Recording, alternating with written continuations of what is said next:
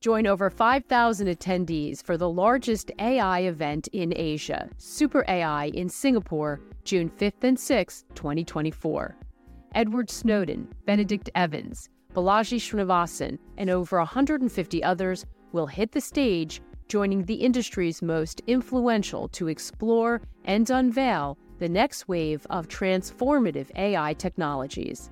Singapore will become a vibrant AI hub for a full week from June 3rd to the 9th, with over 150 side events that will make for unparalleled networking opportunities.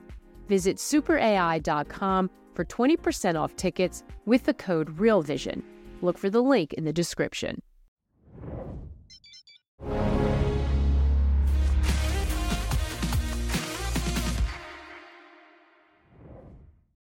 Is crypto sending a bull market for risk assets? Hi, everyone. Welcome to the Real Vision Daily Briefing. With me today is Kevin Kelly, the co founder of Delphi Digital. Hey, Kevin, welcome to the Daily Briefing. Great to see you, Maggie. Happy to be here.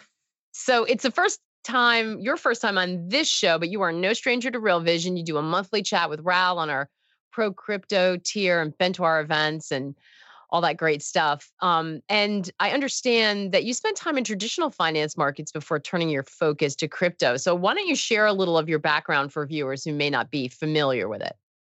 Yeah, absolutely. It's uh, I've been privileged enough to be on Real Vision quite a quite a bit over the last few years, but uh, never this program. So really excited. Um, yeah, I know my quick background. I um, I actually came at crypto from more of a global macro uh, background, uh, given my my experience myself. I was in a prior role before starting Delphi, uh, was an equity strategist um, covering primarily the US, but really global equity market trends uh, for a bunch of institutional clients. And the way in which I kind of came across Bitcoin actually was uh, from more of a macro lens. I thought, you know, when I first stumbled upon it, it was just one of the most unique macro assets I had ever um, I'd ever seen and ever come across. And so that kind of was my um, my cue to dig deeper and kind of fall down the proverbial crypto rabbit hole. Um, but no, come from to your point, uh, more of a global macro background, and so the intersection of macro and crypto is really where uh, where I spend a lot of my time. Yeah, well, it's a perfect juncture right now because we are really seeing them intersect. It's getting so interested. You know, we know it was a tough year. By the way, you know, what's interesting is we know sometimes people live in silos and they're really focused on crypto, really focused on macro. It was a really difficult year for everybody last year, right? I mean, it was it was tough, but we've had this sort of pivot. We had a powerful rally in equities in November, sideways action for the start of this month, but um, U.S. equities back on the rise today. The Nasdaq up 1.3 percent, but gains across the board. Nasdaq really outpacing the rest of the indices, though. We've seen Treasury yields uh, fall pretty significantly over the last month or so on bets that the Fed's next move is lower. We get a big non farm payroll number tomorrow, which is going to feed into that narrative or not. Um, we've got a Fed meeting next week. And then, of course, we're watching crypto. It's been one of the best performing assets this year, but it's really been moving, especially the last two weeks when everything else is kind of stalled and seems like it's in a holding, holding pattern. We've just seen crypto continue to march higher. So, just curious, big picture, how you're thinking about this market environment right now. Yeah, it's a great question. And it's, it's, I think still, I mean, to your point last year, the last probably 18 to 24 months has been extremely challenging, I would say, um, in global macro right across different asset classes. Big picture, taking a step back, I think one thing that's important to kind of clarify at the top of this is when people think about crypto specifically, right? And I'll get into risk assets more broadly because there's a number of parallels and, and correlations that are important to note. When it comes to crypto, and we use Bitcoin as that ultimate proxy, Bitcoin isn't this inflation hedge that I think a lot of people assume that it is, right? It's not a hedge on consumer price inflation. It's not a hedge on CPI. It's really a hedge on currency debasement. Um, and in some ways, you can think about it as almost the purest bet on monetary inflation. And so this currency debasement is really driven by liquidity cycles, has strong correlation with liquidity cycles, specifically central bank liquidity. And so it's no surprise that when you actually take a step back and, and um, look at how crypto trades, every crypto market cycle has really tracked liquidity cycles very, very closely, right? It's not, you know, the Bitcoin halvings or some of these other more um, idiosyncratic uh, uh, events that, you know, some people point to that are the kind of catalyst for these bull markets. It really is all about liquidity. And so what we know is that when we talk about central bank liquidity and these these up cycles, risk assets more broadly, right? Crypto stocks, they all tend to perform well and outperform um, in that type of environment. And it's one of the reasons why you've seen crypto and equities, for example, hold such a strong correlation. There's points where they deviate, but in general, directionally, develop a pretty strong correlation over time because they have these same the same big macro tailwind or headwind, right? As we saw last year, mm-hmm. you know, um, uh, pushing up against it. And what's interesting is that the question around is crypto rising bullish for risk assets we saw in late 2021 q4 2021 bitcoin actually peaking several weeks before the s&p and, and the broader stock market um, as the liquidity expansion that we saw that propelled asset markets um, significantly higher as the writing started to be on the wall around that liquidity expansion starting to slow down and even roll over right which is one of the reasons why we had such a painful drawdown in risk assets last year we saw something similar though on the opposite side where stocks and crypto both bottomed right in Q4 around Q4 2020 uh, 2022 as that reversal in liquidity started to make its way into the market. And that's also been, I think, a big reason why the two have outperformed this year because liquidity conditions have been more supportive for risk assets. So to make a long story short, I think you can think about crypto and Bitcoin almost as a, a pure gauge on liquidity conditions and the expectations for future liquidity conditions. And it's one of the reasons why earlier this year we saw periods where the two diverged, where Bitcoin actually trailed stocks, you know, towards the middle of the year as we saw global liquidity start to roll over. But there was the whole AI hype that really drove, mm. we'll call mm. it the more fundamental move in, in stocks, right? Or as people started to price in what that would mean on a fundamental level for um, for equities, especially big kind of mega cap tech. Um, but it is a very pure kind of gauge on liquidity conditions. And so if crypto is rising and that's because there's a more bullish liquidity outlook, I think that also obviously is bullish for risk assets more broadly. That's such an interesting point, Kevin. I want to talk about that. But I think this is why, and Roger, this is why we've been talking about crypto all week because you just pointed out, Kevin, we had Dale Pinkert point out, we had Peter Brandt on the platform point out, you know, long time traditional finance people looking at this as an indicator of exactly this. And we know how important liquidity is. I want to run a clip from Raoul, who's been sort of talking about this. I know you, the both of you have talked about it. For anybody who saw the fireworks today on Pro Macro Insider Talks with Julian, and I heard there were fireworks line uh, they were also discussing this this this idea that liquid how important liquidity is when we're trying to figure out what's going to happen with markets. Let's play Raoul's or summary of his thesis, and we'll talk on the other side. So where are we in the macro cycle? Well, everything went down a lot last year. That usually is the indicator that the markets saw a recession and economic weakness. We had high inflation. That is all behind us. The markets mainly are now being driven by liquidity cycles. That's the dominant force of all assets now. That never used to be the case, but it is super dominant because the world reset interest rates in 2008. Everybody had basically a debt jubilee, which was we'll forgive all interest payments and make them zero. Everybody reset their debts in this three to five year time horizon. So we've now got this rolling four year cycle that we're all sucked in the NASDAQ, crypto, everything. So that's the cycle we're in. So where are we in that cycle? Well, most of that was priced in last year. So we're in what's known as crypto spring or macro spring. Crypto Spring Macro Spring is like spring. One day it's rainy, one day it's sunny, then there's a frost, then it's really hot. You can't really figure it out, but when you look back, the weather's got better every day. You look back and you look at Bitcoin's up 70%, ETH's up 35 or so, Solana's up 140. It's like, oh wow, okay, yeah, that's spring. So to drive macro or crypto spring to macro crypto summer, which is what we actually care about, um, what you need is more liquidity and a recovering economy. So my forward-looking indicators in terms of economic growth have all turned higher. So we're in the, the kind of latter stage of the economic slowdown. Also, forward-looking indicators suggest inflation falls quite dramatically, unemployment rises a bit, giving the Federal Reserve and every central bank around the world a chance to lower rates. So from that, it sounds like you and you and Raoul are sort of very aligned on on looking at that. So what is what are you seeing when it comes to liquidity conditions in the market? This is sometimes hard. You know, there's not sort of one easy, you know, VIX type thing to look at. I mean, there's some indication. So it's a little hard for I think investors maybe to always get a sense of that. So what are what are you seeing when it comes to liquidity conditions? Yeah, and I was smiling during that clip because uh, anybody who's a pro crypto subscriber and listens to to Raoul and I kind of ramble on every month. Um, we've been talking about exactly that for I would argue probably the better part of last six to nine months um, because it is it is that important, right? Not to beat a dead horse on this this whole liquidity concept, um, but it really is the thing that that drives just about everything. Um, it's a great question though around you know what do you track, what do you look at, what are we seeing right now with liquidity conditions. Um, there's a number of different metrics you can look at. Like we track, for example, all the major central bank balance sheets and aggregate those and look at, um, importantly, the changes right in in um, those central bank liquidity conditions. You can look at things like you know Fed liquidity, um, which has become a more popular one. I think honestly, and this is something we've talked about for uh, probably three to four months now, uh, maybe even longer, because we're starting to see signs that um, China, specifically China's mm-hmm. PBOC, is also a huge contributor to global con- liquidity and uh, liquidity conditions, and actually has pretty significant impacts on um, changes in liquidity there have significant impacts on changes in asset prices, specifically risky assets. And so I think uh, China's PBOC is a big one, will continue to be a big one to watch. Um, and we've seen things like not just the uh, balance sheet the PBOC expand, but you can track things like um, some of their open market operations, liquidity injections that they're actually um, uh, putting into the market.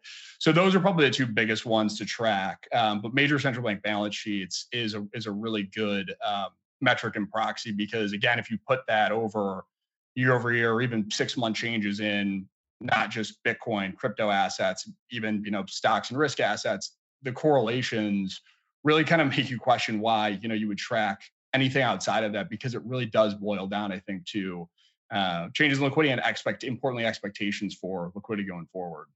Hey everyone, we're going to take a quick break right now to hear a word from our partners. We'll be right back with more of the day's top analysis on the Real Vision Daily Briefing.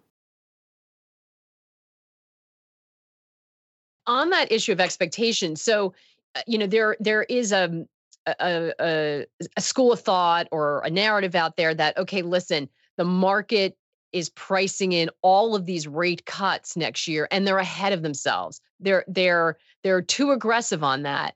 Um, so that's like the expectation game but you're saying if you look at indices you're seeing global liquidity increase. So you know do we do we follow the flows or do we you know and ignore that sort of fight about are we ahead of ourselves or not? Because it sounds like things liquidity is loosening up yeah, it's um it's a it's a really important point. The way in which I think about it is, and I think actually the market is, especially if you look at you know Fed fund futures, for example, I think the market may be getting a little over its skis in terms of how drastic, and we've seen that change very quickly, right? In terms of how how many uh, rate cuts the market's pricing in for next year.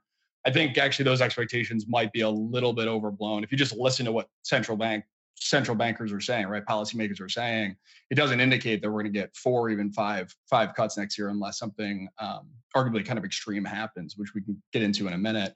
Um, but I do think that typically why the two people look at rate cuts and uh, they also look at liquidity is typically what you have is those two indicators, right? Tend to move together, right? Mm-hmm. Fed, when let's say there's an economic shock or even significant economic weakness or a recession, you're trying to see policymakers come in and cut rates, but also uh, reverse, let's say, a, a, quantitative tightening stance, right? Or actually provide more liquidity to the market to um, uh, try and uh, jumpstart um, uh, risk appetite.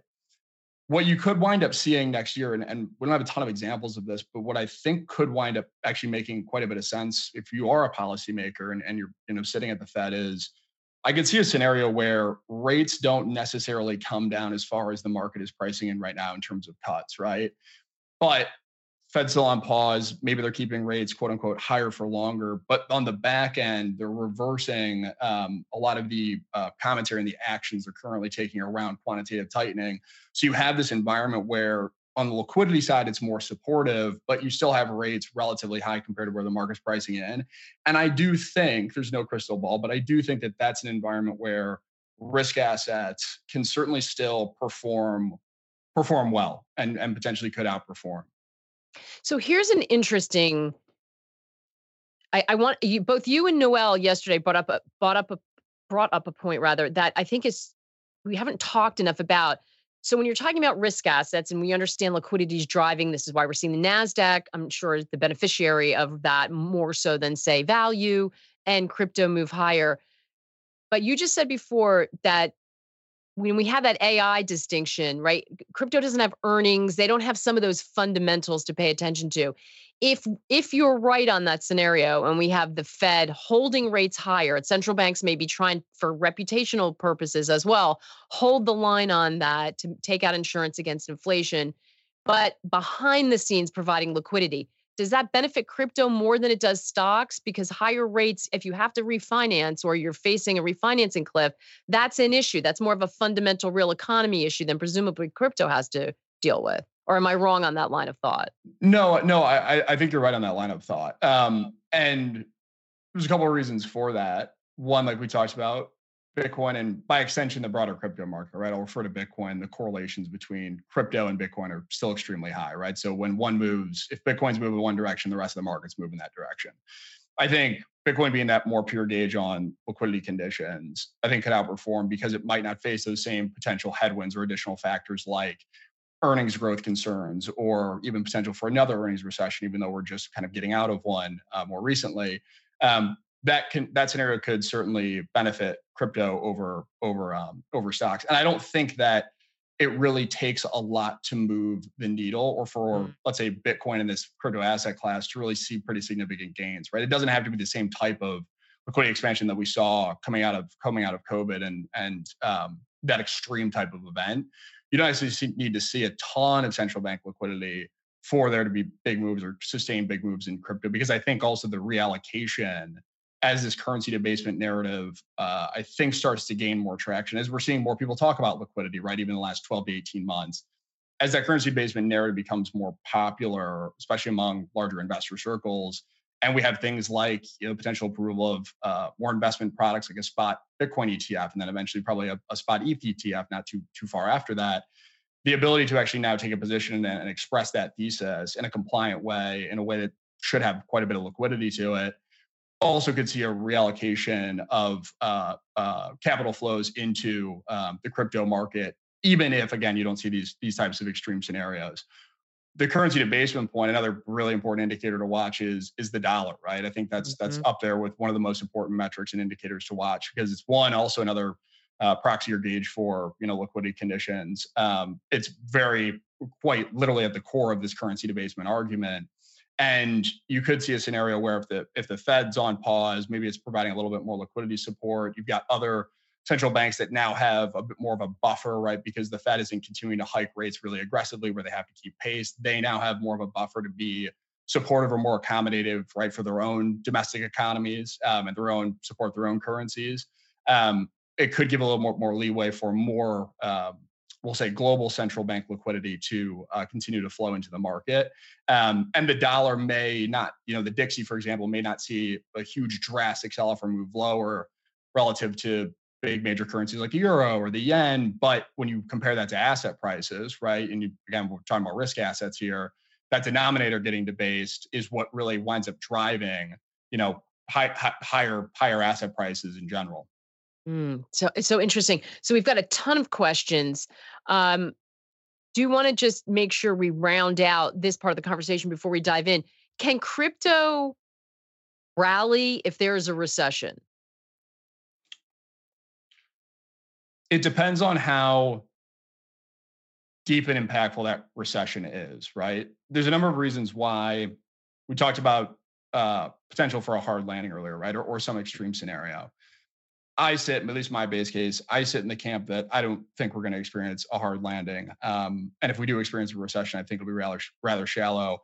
In part because I I quite honestly don't think that the U.S. can actually afford to go through a real deep recession, right, or a real hard landing at this point, because it just exacerbates a number of um, problems or, or challenges that we face today. Most notably, it just causes fiscal deficits to ramp up even higher. I mean, this is probably no no surprise to anybody who watches the show religiously, but uh, the fact that we're running fiscal deficits at the level that they are today without a recession, a recession only makes that a deep recession only makes that all worse.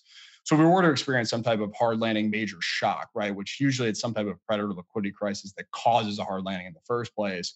If we were to see that, I think one policymakers would be pretty swift to act as they have in the past and they've proven, right? You just look at what happened earlier this year with the banking sector as as um, I think a, a great proxy or example of that. In that scenario, though, there's definitely the potential for crypto because crypto's a bet on not just liquidity, but it's also um, a liquid asset to a certain degree where people when you're when you're trying to get out of the market when you're trying to basically stash or, or shore up any cash that you have crypto could be the first thing to go right and we've seen this in the past again that post uh, march 2020 covid sell off crypto took a massive massive beating so long-winded way of saying if we were to see that type of hard landing scenario I think crypto would not. I think crypto actually could sell off even further than than risk assets mm. or other mm. risk assets like equities. But I think the the sell off would be violent but relatively short because I think policymakers would have to step back in. Um, if we were to experience a more shallow type of recession, um, but liquidity conditions will remain supportive and even potentially were ramped up or dialed up a bit because we're seeing data that is showing you know more of an economic slowdown, which typically is what drives or is the catalyst for uh, more central bank liquidity. Um, that's a scenario where I do think you know Bitcoin and crypto could could perform well. Yeah. Um, so I want I want to pull some of these questions in. Um, Dan uh, asking, do you think the ETF news is in, and will will will we have a sell off once it's approved for Bitcoin? Yeah, I um, I do think that a lot of it is a lot of the anticipation is certainly priced in. The interesting thing about this type of event is the actual flows that come would come into that ETF, right, or suite of ETFs that once once you do see an approval. Um, it's tough to argue that that's priced in because by definition, right, those flows seem to come in and will drive or impact, you know, the actual buying um, or purchasing of the underlying, right, which in this case would be would be Bitcoin. So I don't think the actual flows themselves are are, are priced in necessarily. What I will say, and this is in we're coming to an interesting point because if you look back at how Bitcoin has traded this cycle with prior cycles, we've talked about why they're very, very uh, remarkably consistent with one another. Bitcoin so far has retraced just over 50% of its uh, trough drawdown, right, from this from this um, prior cycle. What you typically tend to see is Bitcoin usually finds a bit of a, a, a topping pattern right around here. Sometimes you can get up to that if you're looking at Fibonacci uh, levels, can get up to that 61.8%, right, which in this case would be just shy of 50k uh, on Bitcoin. But once it hits that level, it usually goes through you know a period of uh, a bit of a pullback and a period of consolidation before continuing its uptrend higher. What's interesting about that versus and and commodity ETF news is that could all very well play out right around the expectation of the timeline for us getting potentially a, a spot ETF approval. And so you could actually see maybe Bitcoin continue to rally into year end, hit these kind of important technical levels we see a bit of a you know sell the news type of event um, that forces a pullback and some consolidation. Um, so I would say I'm I'm a bit less bullish on the short run. Let's call it you know three to four months. Obviously, much more bullish on the longer term outlook, especially as you get into the latter half of, of next year and into 2025. Um, but I do think that could be a confluence of events that um, causes this market to some of this this um, this this uh, buyer enthusiasm to turn into exhaustion right around the same time when you know we're expecting to get some pretty big news on the ETF front. We're going to take another quick break to hear a word from our partners. We'll be right back with more of the day's top analysis on the Real Vision Daily Briefing. It's interesting because we you know th- there's a little bit of unknown here because we we don't know. I mean part of the etf is just that it is a vehicle for access right? So it's you know that's different than we're used to.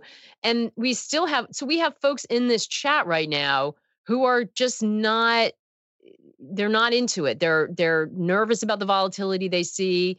They're you know they don't understand it they don't want to invest mm-hmm. in something they don't understand. So it, you know it's it's not clear but there every R, uh, ria in the country is going to have this in their portfolio as something they need to talk about whether you want to or not. So so it's sort of an interesting dynamic. Is there an equity play on this? If you're somebody who doesn't want to invest in crypto or in the spot crypto ETF is are there equities with exposure to a potential big move in crypto because this is the thing that is why we've been talking about it all week. It is one of the best performing assets this year and you know people who are watching it in the traditional space are paying attention because it has the ability to have these parabolic moves, you know. So if people want exposure to that, is there another way to play it if they're not comfortable with crypto, Kevin? Yeah, and I think it's a, a good point you bring up because at the end of the day, we could argue about you know the philosophical side of Bitcoin crypto. we could argue about you know what it means. Talk about decentralization, all these different kind of buzzwords and terms. But at the end of the day, price is really what drives interest, right, and, and drives attention. And so, to your point, you know, when you have these vehicles that are now available for to hypothetically every RA in the country, if their clients are asking them to get exposure, asking them about it, because again, price price is going up, right? They're they're seeing other people that have invested in this that are talking about it. That interest alone could could drive significant flows, um, even if you know the the advisor themselves isn't necessarily the most bullish or um, excited about what crypto offers. To your point about are there other ways to to play this? Um, I, I do think there are, and and one of the big ones, and we actually wrote a, a report, uh, deep dive report on this um, several months ago and, and shared that with pro crypto members is uh, I think Coinbase is a really interesting play here. It was a bit more attractive at $75 when we wrote about it. And today I think it's trading, you know, north of 135, 140. Um, 136. Still, 136. there you go. Uh, but I do still think that Coinbase is largely pretty overlooked and undervalued, um, in part because part of the analysis that we did was we looked at, we tried to get a really good idea of what street estimates and the kind of aggregate um, sentiment was on the street towards the stock, right? And there were a couple of things that became apparent to us. And again, we're much we're much deeper in the space. We live and breathe this stuff, so um, it's not about you know who's right or wrong. But in our view, why we thought that the street was sleeping on Coinbase was one. Obviously, it's a great way to play equity play on uh, direct equity play on crypto uh, as a kind of secular trend or uptrend. When we looked at the street estimates in aggregate, what we what we assumed or found was that no one was really, except for very few, really pricing in another crypto bull market. Um, so some of the fundamentals and the estimates, even going out to 2026, 2027, were incredibly low or, or way too conservative in our view, based on what you know we we think that Coinbase can do and what its potential is as a business. It's expanding considerably into not just an international presence, but it's now has uh, derivatives. It's got uh, perpetual futures the Binance news, I think, was also pretty big because it kind of moves a competitor at least out of the US or, or um, opens up Go Coinbase to capture more market share. Um, and it just has a strong correlation with Bitcoin and crypto prices. So even if you just look at that, you know, chart alone, you would assume that when Bitcoin started to make a big move and the rest of the market was starting to move and Coinbase was still lagging behind, you would assume that it would make some type of catch-up trade just based on the historical correlations between the two and how tethered Coinbase's business model is to uh, to crypto and and um, and the volumes that that drives. So I think Coinbase, at least in our view, is probably one of the best ways to play this if you're more of an equity investor. Um, yeah, I just want to point out Coinbase is up 305 percent year to date. And it's interesting. This the stock really hasn't seen a a bull market or crypto bull market yet, right? Because it was launched. I forget the exact date, but I think it IPO right towards the end of 2021, if I'm not mistaken. So pretty much right towards the tail, the very tail end of you know, yeah. I think cycle. his first trade was April 16, 2021. Yeah, so so it really hasn't experienced um, a, a, full, we'll call it full uh, bull market cycle, and so I again, I still think that one has has considerable amount of uh, of room to run. Um, By the way, um it's down 60% from its all time high. So if you're thinking that 305% seems like a really big gain, yes, it is. But relative to, you know, where it has been, maybe, maybe room to run. Yeah. Uh, uh by the way, nothing we say is investment advice. These are just thoughts, uh, research thoughts from Kevin. And very good clarification. my, my, yeah, my my rambling. This is not an uh, advice to go or an indication to go buy that. Only you know your own risk profile. You all know the spiel. Um, so let me see another one of these questions here because I want to see how many we can get in. Um, but it, it's this is so helpful, Kevin, to sort of you know talk about it through the intersection of liquidity and macro because i think this is why we keep coming back to this issue. Um, a lot of talk about solana. We have a question but both about eth and solana what are your expectations um, for okay aj uh, comparing bitcoin and eth charts looks like eth has some room to run all the way up to 3000 any thoughts on this? Yeah, I would I would agree with that. Um, ETH has so far been uh, a bit of a laggard um, compared to both Bitcoin and and Solana and really the broader crypto market so far in this this latest uh, this latest rally. Um, I do think that we'll take the ETH part first, and then I'll I'll touch on Solana. I do think that ETH has um, similar like we just talked about with Coinbase. I think it has a lot of potential for a pretty sizable catch up trade. Um, I do think once we do get a spot uh, uh, Bitcoin ETF approval. I think the market's next kind of assumption, what they're going to move on to, is when are we going to see one of these for ETH because the door has kind of been open for more of these types of spot products to be um, to be approved and launched. So I do think ETH has uh, considerable potential from here, and I do think that it'll it'll outperform um, uh, BTC in this in this next cycle.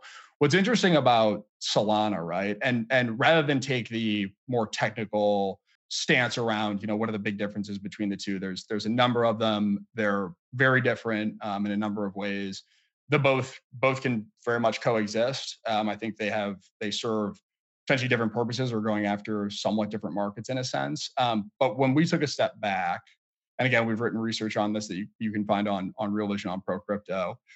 When we took a step back, we want to look at it also from a more markets type of standpoint, right? And an investor standpoint. And when we looked at Solana, there's a lot that has been built, um, especially in the last 12 months, ever since the FTX uh, blow up, that made us really excited about what was coming um, and that what was being developed on it.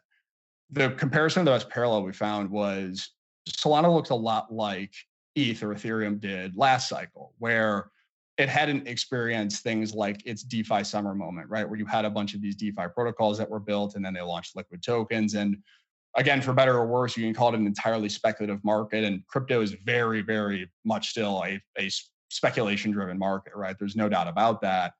But when you just look at what its potential was, there wasn't a ton, you know, six months ago that you could really do on Solana quite yet, especially within within DeFi. And there wasn't a lot of, more importantly, assets that you could trade to express that thesis, aside from buying Solana's native token Sol. What we've seen since then, and really this has started to accelerate, I would say, in the last two months or so, is it's starting to show those early signs like we thought that it would where Ethereum had a uh, what we consider a, a, DeFi summer, where there was a lot of these protocols that got built, a lot of these uh, protocols started to launch liquid tokens.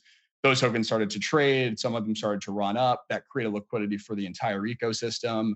Those gains and profits were then rolled into new kind of token launches, um, and it wound up attracting a lot of investment and capital into uh, Ethereum's ecosystem that helped it to build out, you know, a lot of the tech that that we see there today. We think Solana is basically going through that kind of early stage um, development and, and excitement uh, phase arguably right now and, and, at a really opportune time because again assuming that well, everything we've talked about here with liquidity and our expectations and assuming that this is you know the, the early innings of a new cycle solana i think has a, a ton of not only room to run um, on an absolute basis from here but i think it has you know considerable amount of catch up to play to um, to some of its mega cap peers so interesting. This is why um, everyone that we have the Crypto Academy, we do things on Pro Crypto and across the tiers on Real Vision because this is a whole new world that's being built, and it is intersecting with our with our uh, financial economy certainly, and and at some point real economy. And so we're just trying to all educate ourselves as we go. And some are far along, like Kevin and Raoul, when they talk, but the rest of us are are sort of um, trying to dig in. And it's really important that we keep ourselves informed. We're having a, an academy, Crypto Academy, live next week, Thursday and Friday. We're going to talk about all these kinds of things. What do you need to pay attention to? What are the use cases? When Kevin's talking about building out the ecosystem, what do they mean by that? What are some of the price targets we need to pay attention to? And how is this influencing risk assets? And what do we look at? All of that stuff that we're going to need to cover. A lot of good response to the question about, for those who are not into crypto, how to play this. We talked about coin. What about block? I haven't heard about that. We know Jack Dorsey was sort of um, very interested in blockchain. Is that another company that is involved, or it, not so much? They're kind of off the reservation doing their own thing. Yeah, to be honest with you, um, I haven't heard a ton. Um, I haven't heard a ton on on that front. Another way to potentially play this, right? If you're looking for more of an equity play, is um, some of the publicly traded um, uh, Bitcoin miners, mining companies. Um, I think I don't think I am as bullish on those uh, for a number of kind of fundamental reasons as I would be on something like Coinbase. Mm. Um, but there's other opportunities out there that isn't, you know, tied to exclusively a, let's say, a large uh, crypto exchange, right? You've also got Galaxy Digital, I think, is another one um, that has broad exposure to this space. So there's a number of um, of equities that you can um, try and you know take a let's call a higher beta play on the broader crypto market or this broader market trend. Um, I would what also traditional be, finance. We saw all those CEOs lined up bashing crypto, but we know that they've got tons of teams working on blockchain and stable coins. Yeah, behind the scenes, there's a lot, especially around uh, this concept of tokenization, right? So basically, trying to tokenize what a lot of people in the crypto industry um, refer to as real world assets, right? Which essentially is tr- think about traditional uh, securities or asset classes, right? Commodities, um, even um, FX to a certain degree. Um, and what I will say is, based on our conversations, there's a lot more investment and development, especially these big financial institutions, going on around building out um, their own tokenization platforms then I think they're they're um, speaking about or or, or advertising. Um, when it comes to some of those traditional companies, though, I, I think it's still too early, given how big they are and given the diversification of their other um, of their businesses, right, and the other revenue lines. I think it's still a bit too early to place a bet on, you know, one or two of those companies where where tokenization and blockchain or crypto is really going to move the needle for them, right, from yeah. a fundamental perspective. Um, but there are a number of other parallels. I mean, we didn't even talk about, you know, the AI rabbit hole and the intersection of that with crypto, which is another big thing. We um, totally don't have time to get into I was, that. And now. I was gonna, I didn't even want to mention it because it's, yeah, it's, it's almost like uh, Pandora's box once you start talking about it. Um, but yeah, I would say the more, what was I say earlier too, is important to understand because we went through a phase where there were a number of um, ETFs and ETP products that were launched that were kind of a way to play crypto, right? Or, or, or blockchain ETFs. And when you looked at the underlying, it really was basically, in some cases, a replication of the Nasdaq, or just you know cherry picking a handful of large tech companies that potentially were talking about doing something or could be in this space. Um, so just point of advice of yeah, yeah under, understand exactly what it is that that uh, that you are investing in. Um, I think right now it's a bit bifurcated. I think there's really pure kind of equity plays on crypto, and then there's ones where it's still a bit uh, on the back burner and too early to say how big of a driver crypto will be fundamentally for their businesses. Yeah. by the way, you're you're you're right to there's that there is that AI parallel as well. Everyone's talking about it. Everyone's going to say they have their hand in it. Who's actually where it's actually contributing to revenue and where it's just sort of, you know, talking the talk are really important to to figure out. Same thing with those ETFs. Don't go by the name, right? You got to dive in and look at what the holdings are and the percentages. One, we're going to just stretch it a little bit because there's so much interest in this. Um, wanted to get in. Hi, Al from LinkedIn. Wanted to get in his question. Are ETF funds able to buy slash custody those assets prior to approval? How does greater demand for the ETF and reduced supply, RE halving, not impact price action directly? The or maybe do point, they impact price yeah. action? Maybe is the better way to phrase that. I think that gets to a bit of what we were talking about earlier, where some of the anticipation for the ETF, you could argue, has been priced in, but it's it's tough to argue that the actual inflows that we're going to see are priced in because by definition we haven't seen those yet because these products aren't approved, right? Um, but in terms of the the custodying, what's actually interesting, and we did some some uh, a lot of work on this, and I don't think it's going to be as big of a driver for Coinbase as a lot of people assume. But one important factor is that for a lot of these ETFs, um, Coinbase actually is one of the chosen custodians for um, for the underlying, right? So they're going to have their hand and be very, very closely tied to, I think, the way in which crypto gets, we'll say, quote unquote, institutionalized mm. um, over the coming years, especially here in the U.S. Yeah. Um, I'm going to just warn you right now that we're going to have to have Kevin back on because we're definitely going to run out of time. But I just wanted to end on this because I think one of the other big concerns still, Kevin, is even with the you know the the SEC losing that case and it moving on and everyone pretty much thinking this ETF is a done deal. We did see this hearing in Congress and I saw Elizabeth Warren up today talking about, you know, the the use case for Bitcoin still being criminal. I, I, I will say she did painstakingly try to point out there was a law enforcement angle that she was looking at and just wanting regulation on that as opposed to this some of the other areas so i'm hearing nuance in what they're saying but Chad asked with structural and secular wins in our favor for crypto What is Kevin hearing on the political winds with Jamie Dimon and Elizabeth Warren making the rounds to downplay crypto? Will they be squashed by the crypto tsunami in 2024? Okay, Chad, we know you're a crypto bull, but um, you know, are we past this point of political risk, or is that something that we still need to be careful of? Eh, which is what makes this still only appropriate for those who have a, a high appetite for risk and volatility. Yeah, I I think we're further along or further past, let's say, peak regulatory risk for a number of reasons, a couple of which you just alluded to.